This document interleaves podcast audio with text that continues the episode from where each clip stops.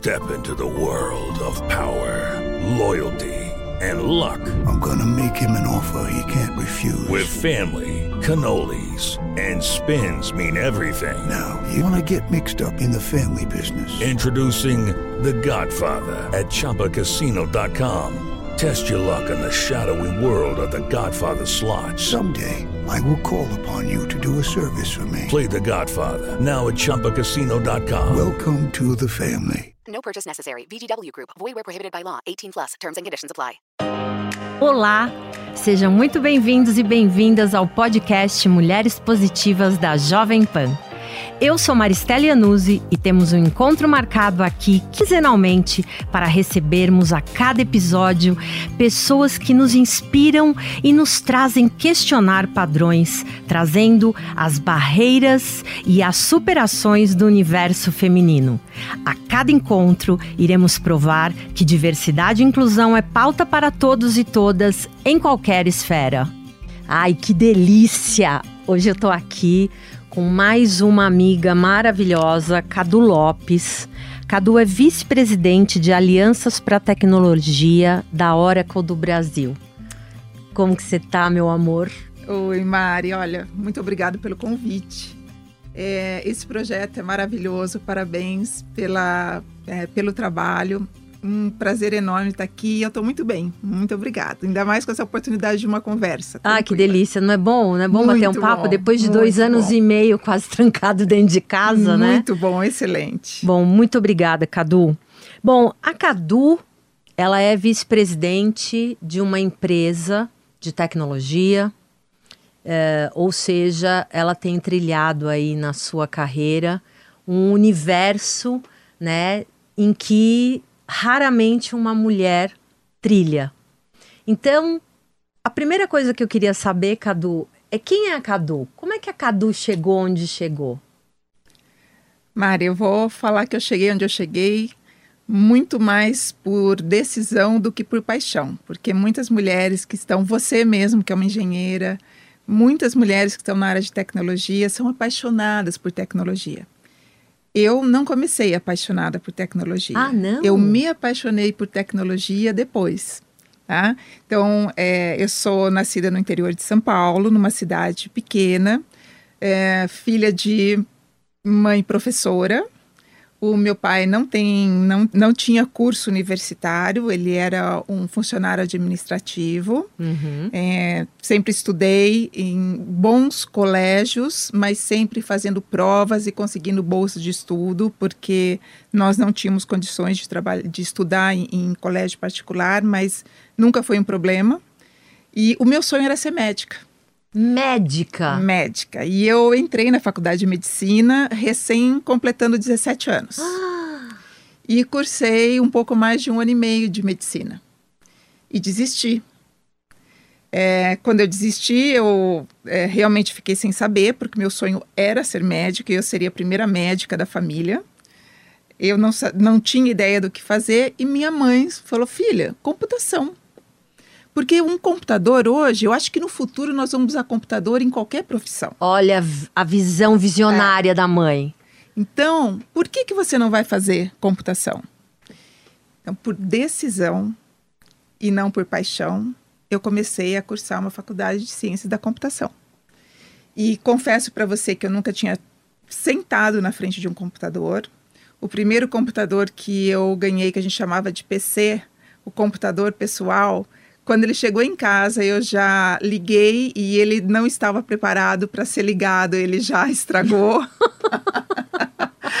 Mas eu me formei em computação, é, fiz grandes amigos também, além de que já provavelmente vai falar de network, eu fiz grandes amigos e que seguem comigo até hoje, inclusive professores. E entrei é, na IBM, porque eu realmente acreditava que não poderia ter um outro lugar para eu trabalhar que não fosse na IBM, porque eu me formei em 90, tá? Em 89, para ser mais exata. E coincidentemente, depois de um ano e meio, eu também entendi que lá não era meu lugar. Né? Apesar de brilhante, né? Porque não era qualquer um em 1990 que conseguia emprego na IBM. Vamos e venhamos. Você está sendo é um processo rápido. Você você está sendo modesta, mas eu posso falar. É, e foi foi alguma coisa bem interessante porque eu saí e, e a Oracle naquele momento era uma empresa muito pequena. Hoje nós somos líder em tecnologia, nós somos extremamente competitivos na nuvem, uma empresa com mais de 40 anos que se reinventou, mas na época é, haviam 70 funcionários no Brasil e eu tive que convencer os meus pais que eu ia pedir demissão da IBM. E eu tive que convencer o diretor da IBM que eu ia pedir demissão para trabalhar numa empresa que teoricamente era muito menor no Brasil. E eu respondia: não, eu vou crescer com a empresa. Não, não tem problema, eu vou crescer com a empresa. Sensacional. E totalmente intuitivo, né? Então eu acho que eu cresci com a empresa.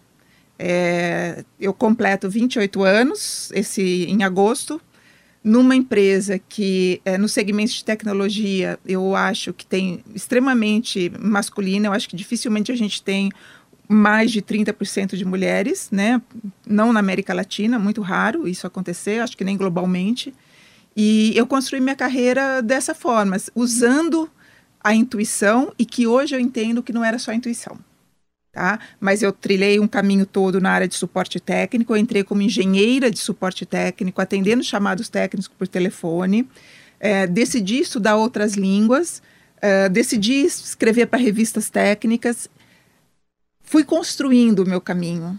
Então, tudo que era novo e que é, eu peguei para fazer.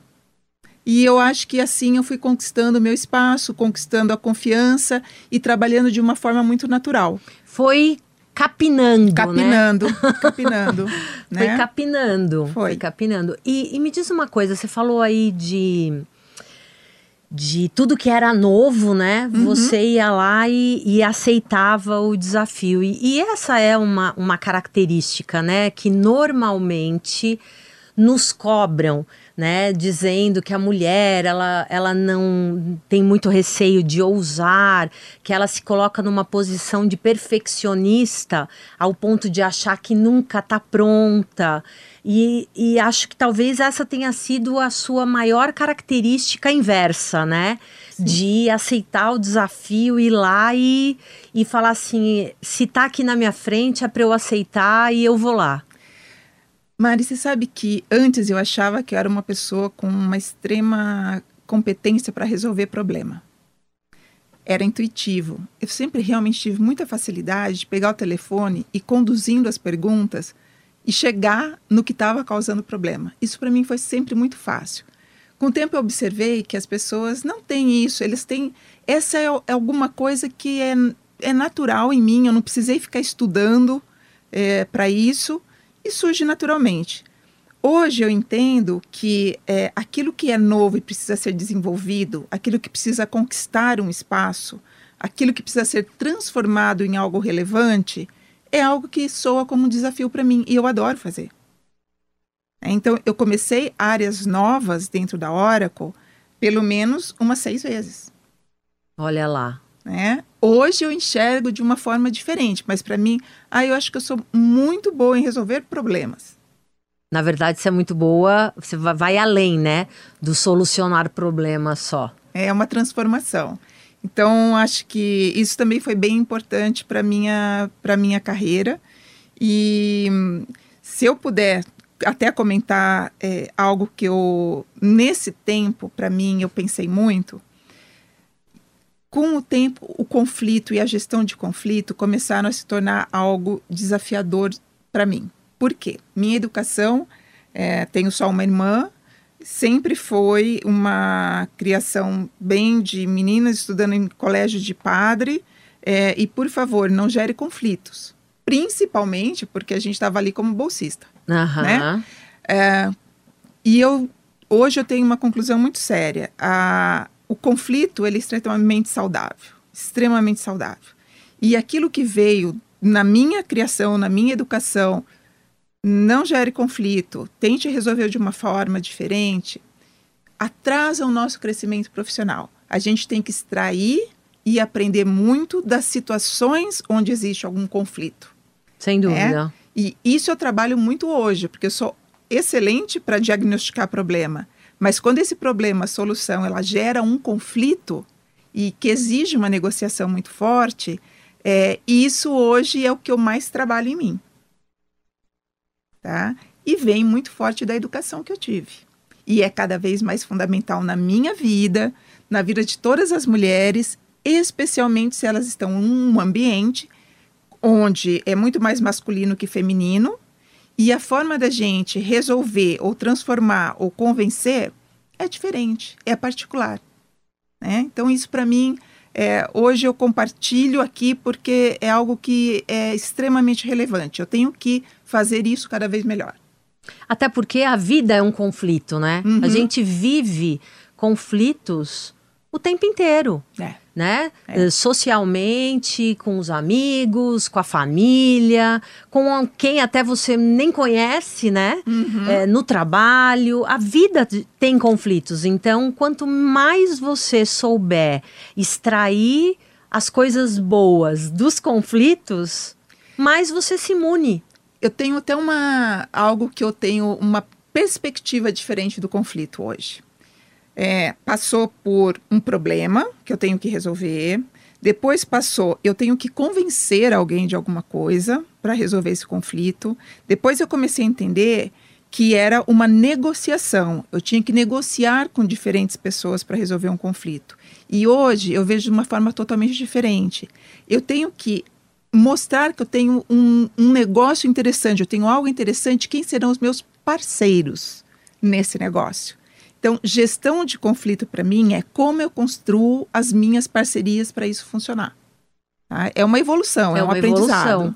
É, tem uma, uma grande executiva e que, inclusive, nós vamos entrevistá-la em breve, que é a Glaucimar Petkov, uhum. que é superintendente. Fantástico. Superintendente, não, desculpa, é diretora executiva do Banco Bradesco.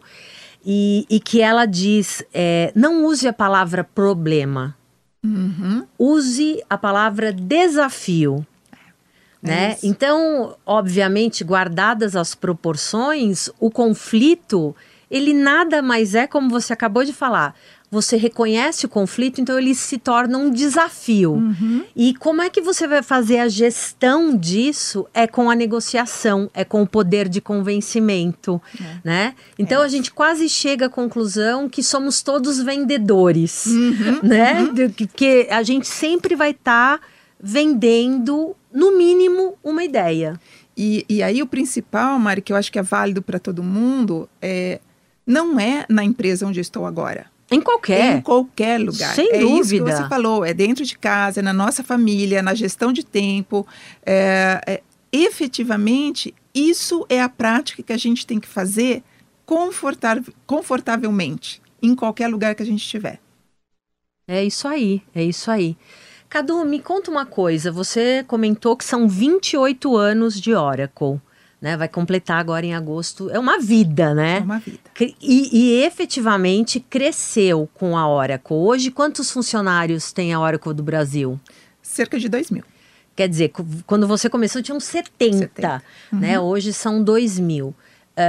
Um, essa jornada que você tem acompanhado da Oracle, é, quais foram os grandes conflitos? Quais foram os seus grandes desafios para de engenheira de soluções técnicas para vice-presidente de alianças. Uhum. O que, que, que, mais te marca aí? Tanto de coisas que você conseguiu uh, ultrapassar, né, barreiras que você rompeu, quanto aquelas que muitas vezes você tem que recuar, porque a vida também é isso. A gente não ganha sempre e nem tudo que a gente espera e programa acaba acontecendo, uhum. né? Então, quais são esses marcos aí dentro da tua carreira? Uh, vamos selecionar alguns, porque eu acho que não disseram que eu poderia continuar até amanhã conversando com você. Então, vamos lá.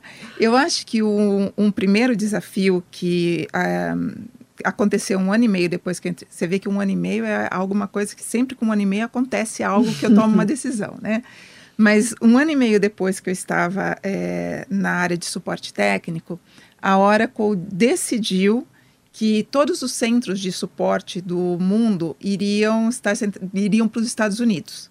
Então, aquela equipe que eu trabalhava aqui no Brasil, ela ia se movimentar para Orlando. E você imagina a felicidade de todo mundo de sair daqui e trabalhar em, Em Orlando. Orlando. né? Achando que ia encontrar com o Mickey na esquina. Exatamente. e o, a pessoa para quem eu me reportava disse: sim, todos vão, menos você. E é, o Antônio, que era uma das pessoas, vocês dois não vão.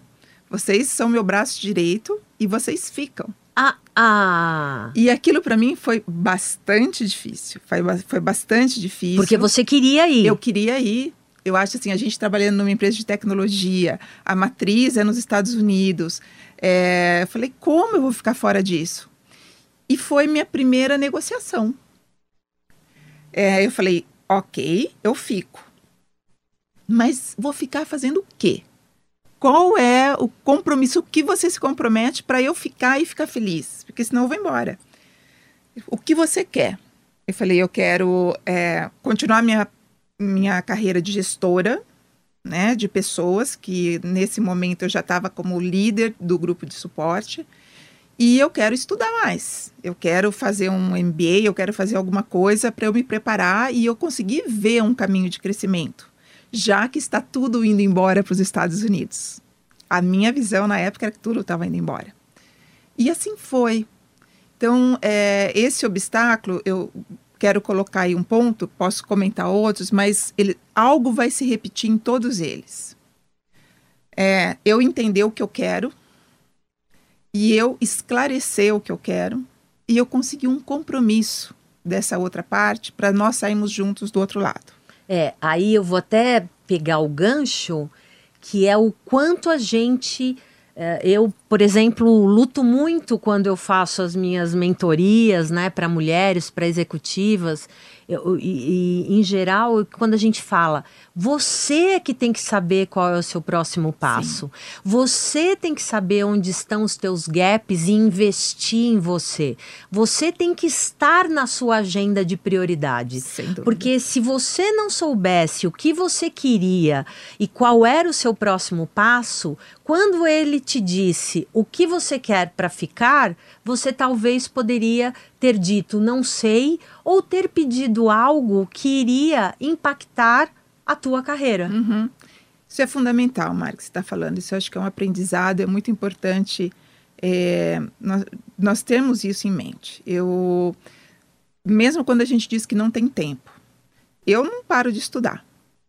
Primeiro porque eu adoro, eu adoro. Eu sou uma pessoa realmente que eu gosto de ler. Eu fico feliz quando chega o livro que eu comprei e quando eu faço download do livro que eu comprei. No, sabe, eu amo. Eu- isso é uma, essa algo novo para mim. É muito fácil para mim para eu iniciar as coisas. É mais difícil eu terminar do que eu iniciar. Eu adoro começar algo novo, né? Também tenho que trabalhar isso porque eu preciso entregar. Eu tenho que mostrar os resultados. Sem dúvida. Não é só começar, É, é lógico. né? Então, isso para mim também é extremamente relevante, mas sou eu. Na verdade, não, eu não deveria permitir, acho que ninguém deve permitir que as pessoas definam qual é o seu próximo passo. As pessoas podem te dar uma visão, podem te dar opções, pode junto com você abrir os seus olhos para ampliar a sua visão. Mas a decisão e quem tem que dar os passos para chegar nesse próximo lugar é você. É cada um, cada uma de nós a gente tem que fazer e tem que trilhar esse caminho. E também confiar na vida, mas confiar trabalhando para as coisas acontecerem. É isso, não dá para confiar só na sorte, Não. né? Não, não existe. Ah, legal. Então agora eu quero virar diretora. Só que você continua sentadinha ali na tua mesa fazendo mais do mesmo a vida inteira. É, não, isso, isso não existe realmente. E uma, uma coisa que eu gostaria de comparti- compartilhar também a respeito de obstáculos. Imagine, eu trabalhei 25 anos dentro da área de customer service. Então, eu atendia clientes.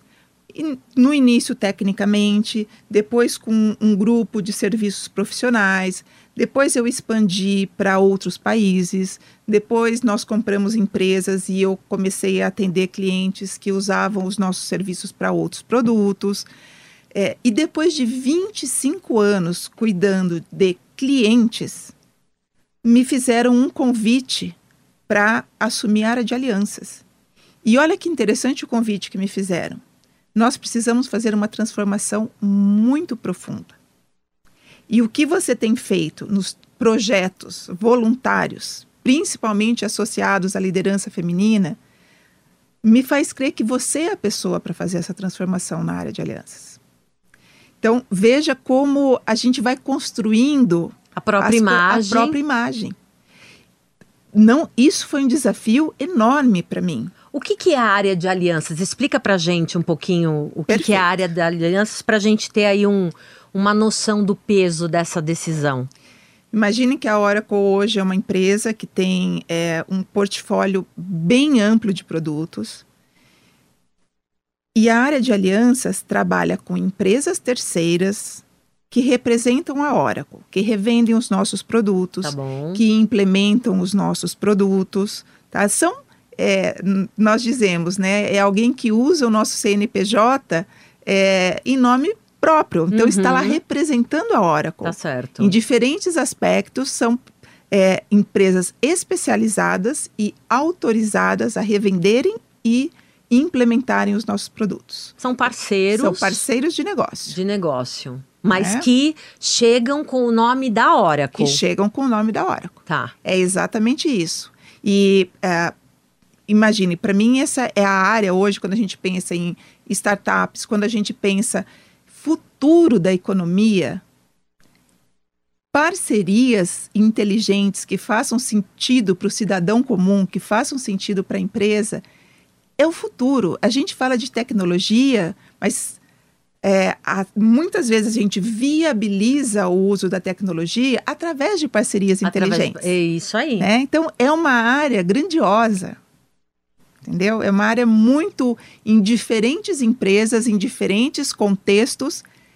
A parceria ela é fundamental para qualquer negócio acontecer. É, na verdade, eu te diria que dentro de um mundo é, corporativo é, é a base de tudo, né? E é uma uhum. tendência uhum. que cada vez mais as empresas migrem para esse modelo de negócio, que são as parcerias. É, a gente fala muito das empresas. Nós queremos ser atrativos para os colaboradores, queremos atrair talentos, mas nós temos que atrair parceiros também. É isso também. Entendeu? Nossos parceiros de negócio hoje, para mim, eles são, é, estão totalmente entrelaçados na estratégia de inovação das empresas. Sem dúvida. É, então, Sem dúvida. desafio e tanto. É, o, quais foram os obstáculos? Eu trabalhar com algo que eu desconhecia. Tá? E como eu superei esse obstáculo? É, utilizando minha rede de relacionamentos e usando a minha capacidade de engajar o time que eu recebi. Então, para mim foi muito importante eles entenderem que essa jornada era nossa. Eu confesso para você que é, é um, um time fantástico porque os objetivos são muito compartilhados. Uhum. É, como é uma área que não tem tantas pessoas, é um sentimento de pertencimento e de equipe fantástico. E que você já era desse time, né? Eu era do time, time totalmente. Bem interessante que durante esse é, menos de dois anos que eu estou na área, essa estrutura ela foi redesenhada três vezes para nos ajustar ao, às necessidades de negócio. Por, por três vezes nós trabalhamos a nossa equipe, nós segmentamos a equipe, nós acolhemos novas pessoas e continuamos fazendo o nosso trabalho do dia a dia. O famoso trocar o pneu do avião incrível, com ele voando. Incrível. é muito. Eu gosto muito disso. Eu gosto muito disso. Muito é. interessante. Cadu, você comentou aí de que o seu nome surge nessa grande mudança por conta das transformações que você estava uh, conduzindo em outras áreas da companhia né? Que no caso é, a, diversidade e inclusão uhum. é um grande aí uma grande bandeira de transformação em qualquer companhia, né? Queria que você. Como é que você chega na, na diversidade e inclusão? Ó, bom, como você chega no dia que você nasce e vai trabalhar na área de tecnologia, você entrou nessa área, né? Mas ok. Mas quando é que você tem esse insight de ir para ajudar de alguma forma? E isso te dá visibilidade para você uh, ter a oportunidade de ver e ser vista, né? Uhum. É um, o ouvir. Então, eu me dei uma oportunidade e pelo respeito aos convites que pessoas especiais me fazem.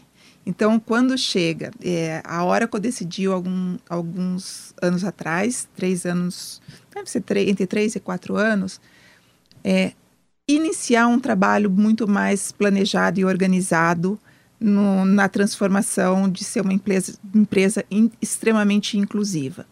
E um, para mim, uma decisão acertadíssima foi trazer pelo menos a primeira pessoa que respirava diversidade e inclusão da hora que acordava à hora que ia dormir. E é, contratamos essa pessoa que veio do mercado com esse conhecimento, que uma pessoa fantástica também, que eu acho que vale muito a pena bater um papo sobre, sobre isso, com uma experiência incrível. E essa pessoa, junto com algumas outras da Oracle, me convidaram para ser sponsor, champion da diversidade. Uhum. Né? Falou, olha, Cadu, a gente vê que você tá, você influencia as pessoas, porque eu adoro conversar com as pessoas. Eu adoro conhecer e aprender com as pessoas. Realmente é, isso é uma coisa que me faz levantar todo dia e ir para o escritório trabalhar, uhum. né? E eu falei, puxa, mas o que eu vou fazer? Eu não conheço nada desse assunto. Mas eu não neguei, porque eu adoro iniciar coisas, uhum. né?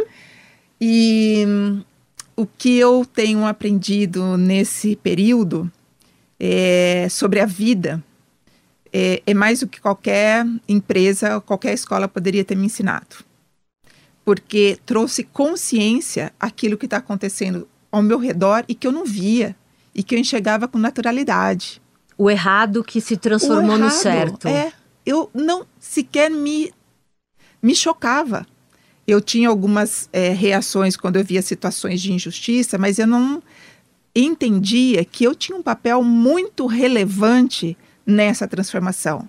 Uhum. E mais, eu tinha o poder de usar a empresa que eu estava trabalhando, que estava investindo em diversidade, para eu também conseguir transformar isso na sociedade, na empresa, em qualquer lugar que eu tivesse alcance, onde a minha vista alcançasse. Uhum. Então eu comecei como champion da diversidade e, é, e por mais que seja um trabalho voluntário, é, eu achei que eu estava fazendo muito pouco. E logo depois falaram: você poderia assumir a liderança do comitê do, de liderança feminina, da comunidade de liderança feminina no Brasil, eu falei, eu, eu não tenho como, eu não estou nem conseguindo fazer direito como champion da diversidade, é, mas eu adoro iniciar coisas, e eu aceitei o desafio. É, e por dois anos eu, eu continuo como champion da diversidade, é, apoiando todos os pilares que, que nós temos. É, por dois anos eu liderei a, a comunidade de liderança feminina no Brasil. Talvez foram os dois anos onde eu posso dizer que um projeto realmente teve começo, meio e eu entreguei algo que alguém está continuando. Uhum. Então, eu cheguei por um convite e não é mais possível eu sair disso. Sem dúvida. E ele não pode ser algo que eu faço paralelo. Eu tenho que fazer todo dia junto com tudo que eu faço. Posso dizer para você que hoje, no meu grupo, 46% são mulheres.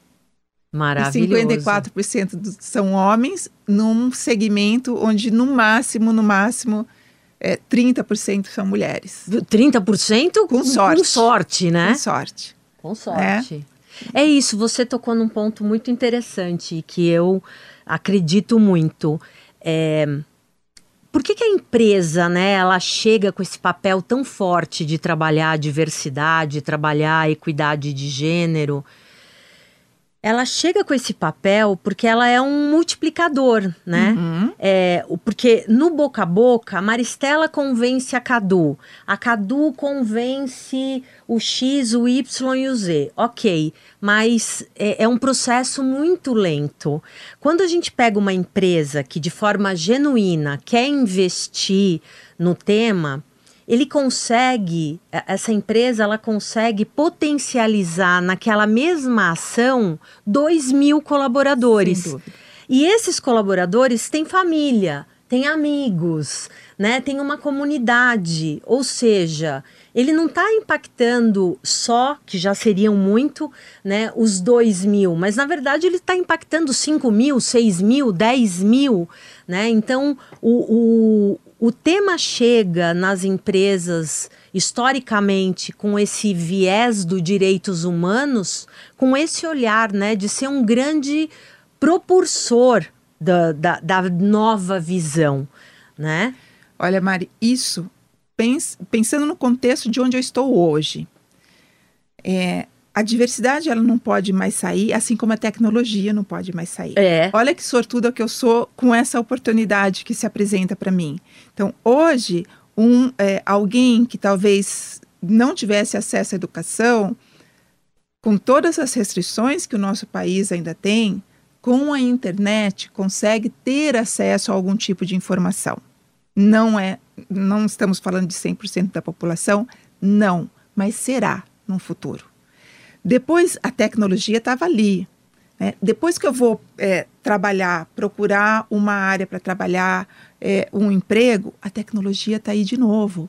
E hoje, por exemplo, se eu faço entrevistas às cegas, então as empresas que realmente estão comprometidas, eu não quero saber qual é a aparência daquela pessoa. Eu não quero saber como é a voz. Eu não quero saber aonde aquela pessoa mora, mas o que essa pessoa tem de ideias inovadoras que vai per- permitir que a minha empresa continue no mercado. Que experiências essa pessoa vai trazer para dentro da companhia? É uma teia.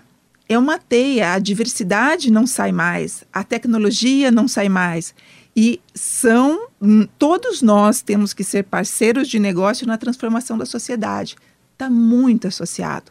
Quando eu falo que a, a- hoje a Oracle me propicia trabalhar a diversidade, não necessariamente eu estou mudando dentro da empresa eh, daqui a seis meses a proporção 70-30 Uhum. para 50-50. Mas eu estou transformando o lado de fora da empresa para que no futuro, talvez em cinco anos, já seja 40-60. Né? Eu estou gerando emprego. Bom, tô- até porque, se nós pensarmos a diversidade e inclusão, ela é uma mudança cultural, É. ela é uma mudança de mindset. E ninguém faz essa transformação do dia para a noite. Não. né? É um processo, infelizmente, é um processo lento. A gente tem aí ah, os objetivos, né? Quando a gente fala de ODS, né? Quando a gente fala de Pacto Global, de- da própria ONU, a gente fala aí de até 2030 atingirmos um índice de 50-50, né? 50% de homens e 50% de mulheres em cargos de liderança. E que a gente sabe que hoje, na velocidade em que os números se movimentam, a gente vai demorar mais de 200 anos para atingir essa marca de 50-50. Mas nem por isso a gente pode desistir, né? E, e quando uma empresa como a Oracle, ela coloca na estratégia dela, coloca uma vice-presidente da empresa dela para liderar e ser sponsor de algo nesse sentido, é, é, é um investimento, é um, um sinalizador de que sim, nós estamos aqui para fazer diferente, para aceitar as diferenças, para respeitar todos e todas, né? Olha, isso é, isso é de uma relevância e por que, que é para toda a vida? É para toda a vida porque dentro dessa empresa nós temos todas as famílias dos colaboradores que foram, por exemplo, impactados pela pandemia. Nós temos uma série de colaboradores que foram impactados por essa guerra que hoje eh, está acontecendo entre a Rússia e a Ucrânia. Nós temos colaboradores em todos os lugares. Então, o que eu estou fazendo, imagina, vou te dar um exemplo muito, muito, muito é, é real. Eu tenho um grupo de é, cadeirantes Tá que trabalham na empresa e que todo dia na empresa tem a mesa adequada, é, fazem fisioterapia, tem um médico do trabalho. Na pandemia, eles vão para casa, talvez não tenham uma estação de trabalho preparada. O fisioterapeuta já não pode mais visitá-los, porque estavam proibidos, a gente tinha todo esse problema. Mas esse funcionário estar bem, estar saudável, é, estar produtivo, passa a ser a nossa responsabilidade como empresa. É, é a gestão humanizada, né? exato, exato. É, você já, ó, tá vendo? Você ó, tá visionária igual sua mãe, né? Porque se a gente for pensar, você já pensava nisso quando ninguém falava sobre soft skills, né? Sobre eh, a gestão humanizada que você tá trazendo agora. Hoje você tem quantas pessoas no seu time? Atualmente, 100 pessoas. 100 pessoas. 100 pessoas. Isso. E mais, um pouquinho mais da metade são homens. Isso. E é, 15% é, pessoas com algum tipo de deficiência. São três é, cadeirantes. E durante a gente faz um office hours, né? Também ideia da equipe.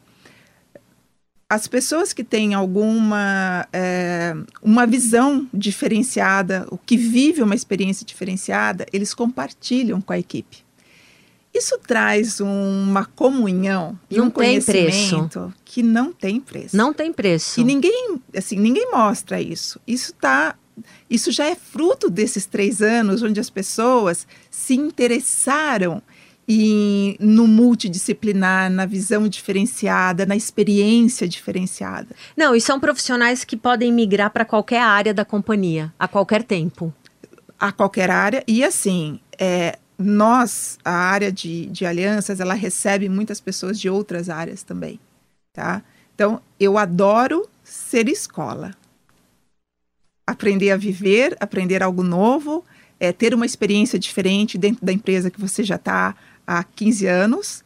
É, ah, nós contratamos um, recontratamos um profissional com na época ele tinha 70 anos. Ele já havia trabalhado conosco e ele se propôs a aprender a desenvolver código. Maravilhoso! E ele não só apre- aprendeu código, como ele se casou e ele tem uma criança de nove meses. ah, E, não, é, é muito gratificante é, perceber que a gente consegue dar vida à vida. gente, nós estamos aqui com a escola Cadu Lopes. Ó, fica uma dica aí, hein, Cadu? Quem sabe um dia você abre uma escola, né? Você gosta de estudar, você gosta de desafio, você gosta de ensinar. Passa um- um- uma paz pra gente quando você fala com a gente.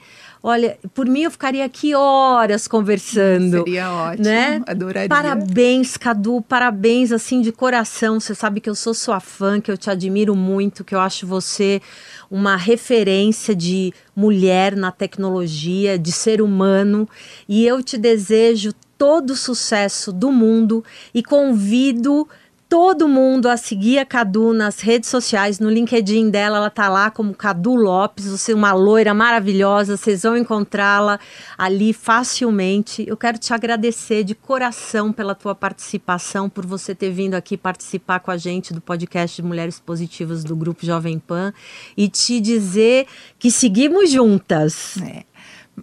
Mari, obrigada. A oportunidade para mim. É, acho que se a gente consegue contagiar e inspirar outras pessoas a entender que elas fazem diferença no mundo, é, valeu a pena, tá? Então, esse projeto é maravilhoso. É, eu acompanho você e vou acompanhar mais esse projeto aqui com a Jovem Pan. E eu quero. Tem uma frase da, da Lígia Fagundes Telles que eu gosto muito, que ela fala que se precisamos aceitar a vida, então que seja corajosamente, tá? Então é esse, essa minha, o meu é, até logo que eu quero deixar para você, de parabenizar e inspirar todo mundo que está nos ouvindo.